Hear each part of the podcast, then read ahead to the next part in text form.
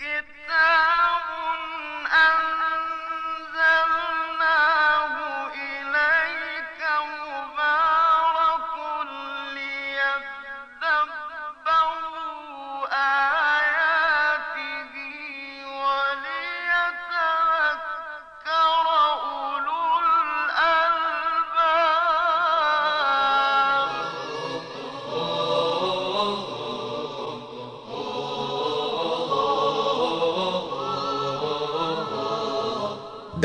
محضر قرآن.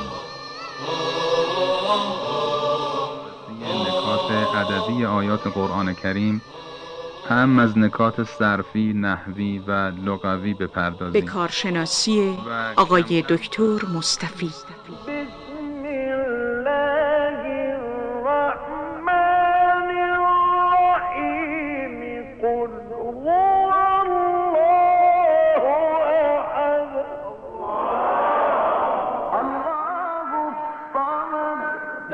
يلد ولم يولد. ولم يكن له كفوا احد بسم الله الرحمن الرحیم. با سلام خدمت شما عزیزان و قرآن دوستان گرامی. برنامه دیگری از سری برنامه های در محضر قرآن رو در خدمت شما عزیزان آغاز می‌کنم. ما در برنامه قبل به آخر آیه هشتم سوره مبارکه زاریات رسیدیم و به نکته رسیدیم که دیگه وقت برنامه اجازه نمی‌داد اون رو من خیلی توضیح بدم و اون معنای کلمه مختلف بود. خیلی به اختصار معناش رو توضیح دادم و تفصیل اون رو موکول کردیم به این برنامه. و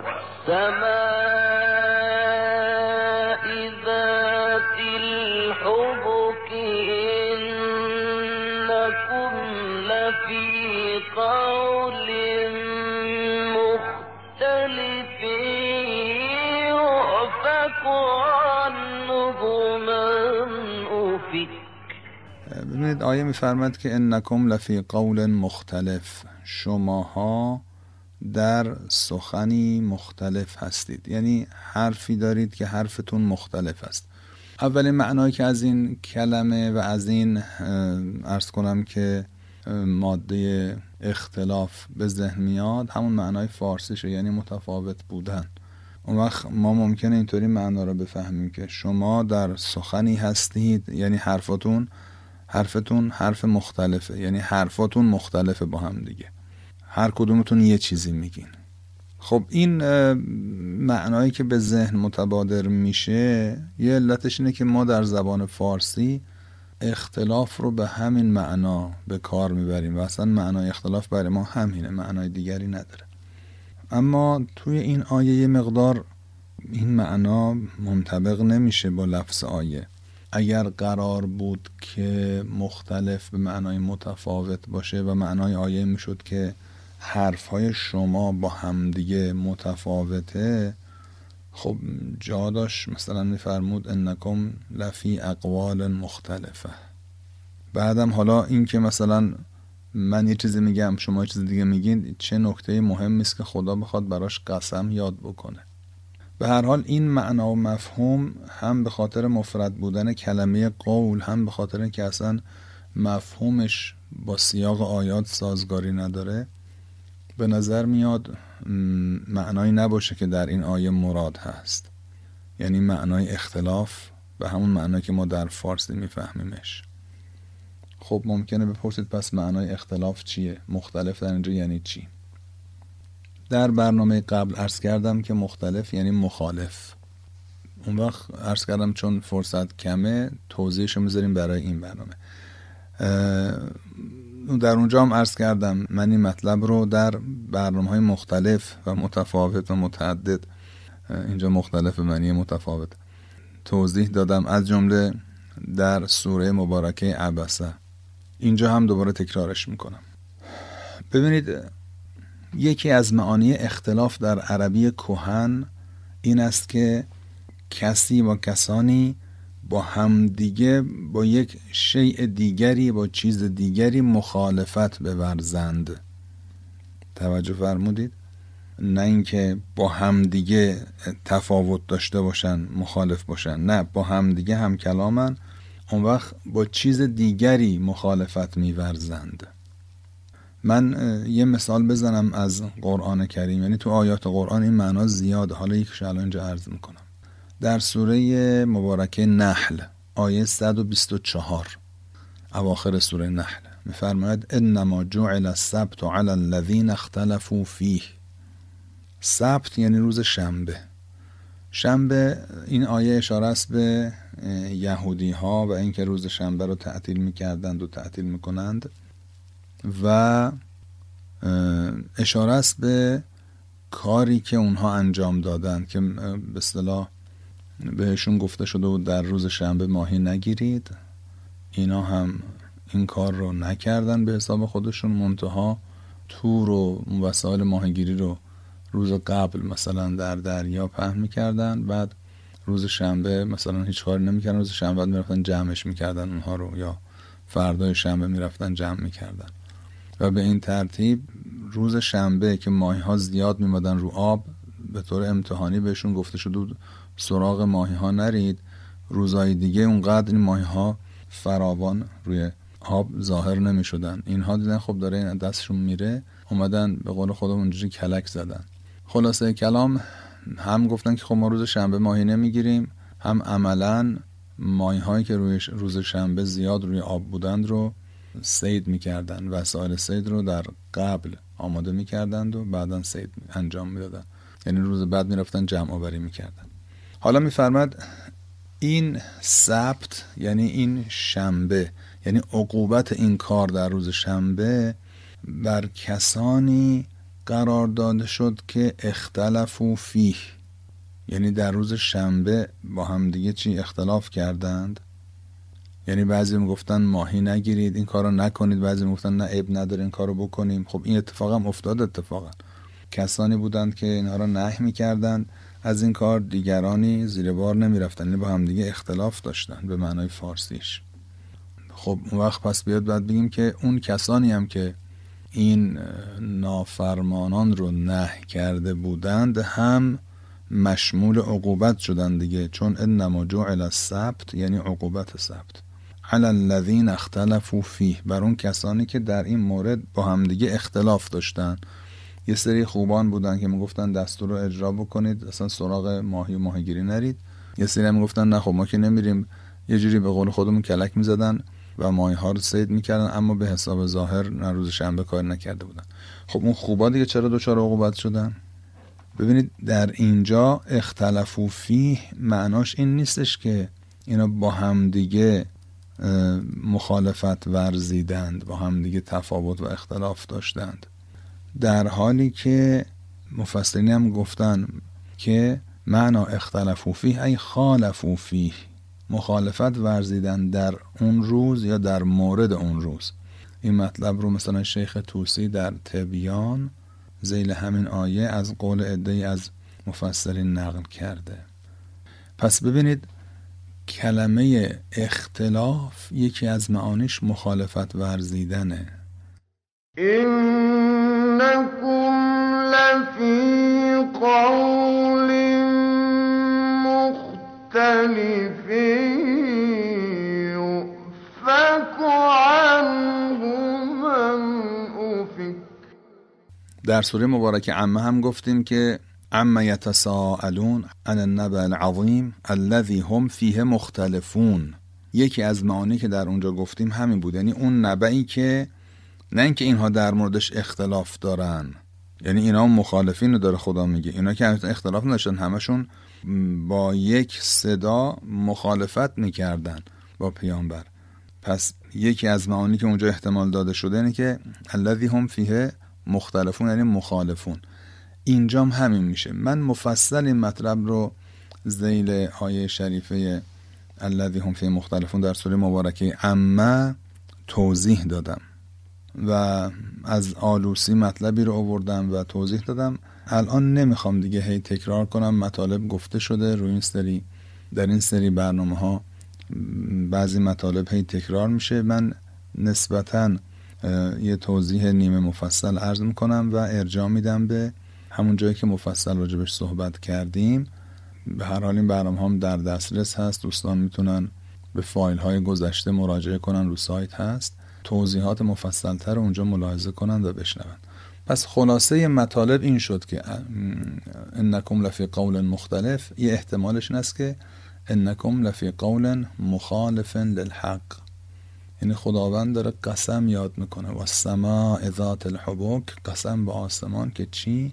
شماها حرفای مخالف حق می‌زنید. خلاصه مطلب این میشه. یعفک عنه من افک. که این حرفی که مخالف حقه این گونه است که یعفکو یعفکو یعنی برگردانده می شود افک یکی از معانیش یعنی برگرداندن. دروغ رو هم که میگن افک از همین مقول گویی از حق برگردانده شده. افکه یعنی قلبه یعنی برش گردون زیر روش کرد کنارش زد. اون وقت یعفکو یعنی برگردانده می شود کنار زده می شود عنهو. عن در اینجا یه معناش می‌تونه به معنای به خاطره به سببه باشه. توجه می‌کنید؟ عن به معنای به خاطر به سبب. اصطلاحا میگیم تعلیل. ببینید سوره مبارکه هود آیه 52 میفرماد که و ما نحن به تارکی آلهتنا عن قولک ما ترک نمی کنیم خدایانمان را عن قولک از حرف تو یعنی به خاطر حرف تو از روی حرف تو ما خدایانمون ترک نمی کنیم می‌خواستم نمونه بیارم که نشون بدم عن معنای تعلیل داره. گاهی اوقات. حالا اینجا یعفک و عنه من افک می‌تونه معناش این باشه که به خاطر این سخن شما حرفایی می‌زنید مخالف حق حرفای خلاف می‌زنید به قول خودمون.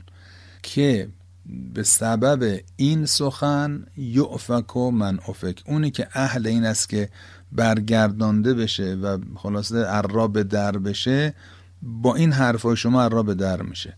یعفک و عن این حرف یعنی به سبب این حرف من افکه اونی که از را به در شد. توجه فرمودید؟ پس معنای آیه اینجا در واقع روی ان داریم مانور می‌کنیم. ان به معنای به خاطره به سببه. نمونهشم عرض کردم. سوره هود آیه 52 بازم نمونه داریم که ان به معنای به خاطره و به سببه باشه. یه احتمال هم این هست که اینجا ان به همون معنای خودش باشه به معنای از. یعفک و عنه من افک یعنی این سخن. شما دارید سخنی میگید مخالف حق حرف خلاف می‌زنید که یعفک برگردانده می‌شود. من افکه اونی که برگردانده شد یعنی اهل اینه که هر را به در بشه اونی که خلاصه خیلی ثابت قدم نیست. به وسیله این حرف از او برگردانده میشه. اینجا انهو وقت برمیگرده به پیامبر صلی الله علیه و آله زمیرش. زمیر انهو. یعنی یعفکو به خاطر این حرف از پیامبر اون کسی که اهل برگردانده شدن هست من افکه یا زمیر برمیگرده به پیامبر یا زمیر برمیگرده به قرآن. اینم یه احتمالش. ولی اون احتمال اول ظاهرا قوی تره. چون اگر قرار بود معنا این باشه که بعضی هم گفتند بعد گفته می‌شد مثلا یعفکو بهی عنه من افک. به خاطر این حرف به وسیله این حرف کسی که از پیامبر روگردان میشه از او روگردان میشه. خلاصه اصطلاحا میگن اینجا اگر قرار باشه که یعفک و عنه من افک این عنه هوش زمیرش به پیامبر یا به قرآن برگرده وقت این جمله جمله وصفیه است. قول مختلف یعفک عنه من افک. اون وقت هیچ رابطی بین این جمله و جمله موصوف قبلیش نیست. پس اون قول اول به نظر قوی تر میاد. هرچند این قول دوم رو هم مفسرین اشاره کردند.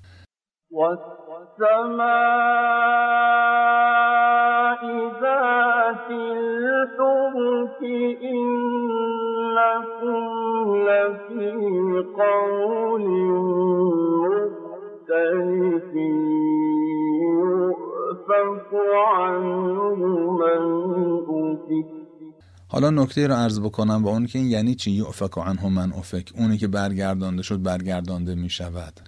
در زبان عربی این اسلوب زیاد به کار میره. یعنی وقتی می‌خوان یک چیز رو با ابهام بیان کنن از این اسلوب استفاده می‌کنن. مثلا مثلا ما شنیدید کتاب فیه ما فیه در آن است آنچه در آن است. خب این گاهی وقتا برای تعظیم و بزرگداشت به کار میره گاهی وقتا برای تحقیر به کار میره. مثلا میگیم علیه ما علیه بر او باد آنچه بر او باد است. مثلا می‌خوان یه نفر رو لعن و نفرین کنن میگن علیه ما علیه. بر او باد آنچه که بر او باد آنچه که بر او است. یا مثلا در سوره مبارکه تاها مثلا میفرماید که شبیه به همین اسلوب برای مبالغه است دیگه. در مورد فرعون میفرماید فغشی هم من الیم ما غشی هم این فرعونی ها که وقتی وارد دریا شدند آب دریا آمد اینها رو فرا گرفت. فغشی هم چه چیز آنها را غشی هم چه چیز آنها را فرا گرفت؟ من الیم از دریا. خب آب مثلا بعد گفت دیگه. ولی اینجا نفرموده فغشی هم الماء مثلا. فرموده فغشی هم من الیم ما غشی هم آنها را فرا گرفت. همان چیزی که آنها را فرا گرفت. یعنی این به اصطلاح ابهام آمیز سخن گفتن گاهی اوقات نشانه عظمت. یعنی نمی‌خواد بگه چی بوده. اصلا گفتنی نیست. توجه می‌کنید. حالا یعفک عنه من افک. یعنی اونی که قرار برگردانده بشه با این حرف برگردانده میشه از حق. پس این هم معنای یعفک عنه من افک. یعنی این من افک رو داشتم توضیح می‌دادم. ان رو توضیحش رو عرض کردم. دو احتمال داره هم به معنای تعلیل یا به معنای از که معنای اصلی خودش باشه. که عرض کردم و احتمال اول قوی تره یکی هم من افک که چرا اینجا اینطوری گفته شده؟ از آن برگردانده می شود کسی که برگردانده شد. یعنی خیلی همچین گنگ به نظر میاد. ولی تو عربی این عبارت و این اسلوب بسیار پرکاربرده و بسیار فسیح و زیباست و یه جور ابهام آمیز سخن گفتن است که درش مبالغه و گاه تعظیم یا تحقیر به مناسبت سیاق و مقام وجود داره. إنكم لفي قول مختلف. يؤفك عنه من أفك. خب تو این برنامه هم نتونستیم بیشتر از دعای بریم جلو. در واقع یک آیه و نصفی. آیه نه رو فقط عرض کردم و مختصر از آیه هشت. انشالله اگر عمری باشه در ادامه این سلسله برنامه ها بقیه آیات سوره زاریات رو خدمتون ترجمهش رو تقدیم می‌کنم. تا برنامه بعدی خدا نگهدار. هذا القرآن يوحدنا لطريق الخير يوجهنا. الله تعالى أنزله ورسول الله معلمنا. ورسول الله معلمنا. هذا الخير يوجهنا. الله تعالى أنزله ورسول الله معلمنا. ورسول الله معلمنا هذا القرآن هو الهادي لأوائلنا وأواخرنا. يدعو للعلم وللعمل. لا شيء سواه يهذبنا هذا القرآن هو الهادي لأوائلنا وأواخرنا يدعو للعلم وللعمل لا شيء سواه يهذبنا كتاب الله لا شيء سواه يهذبنا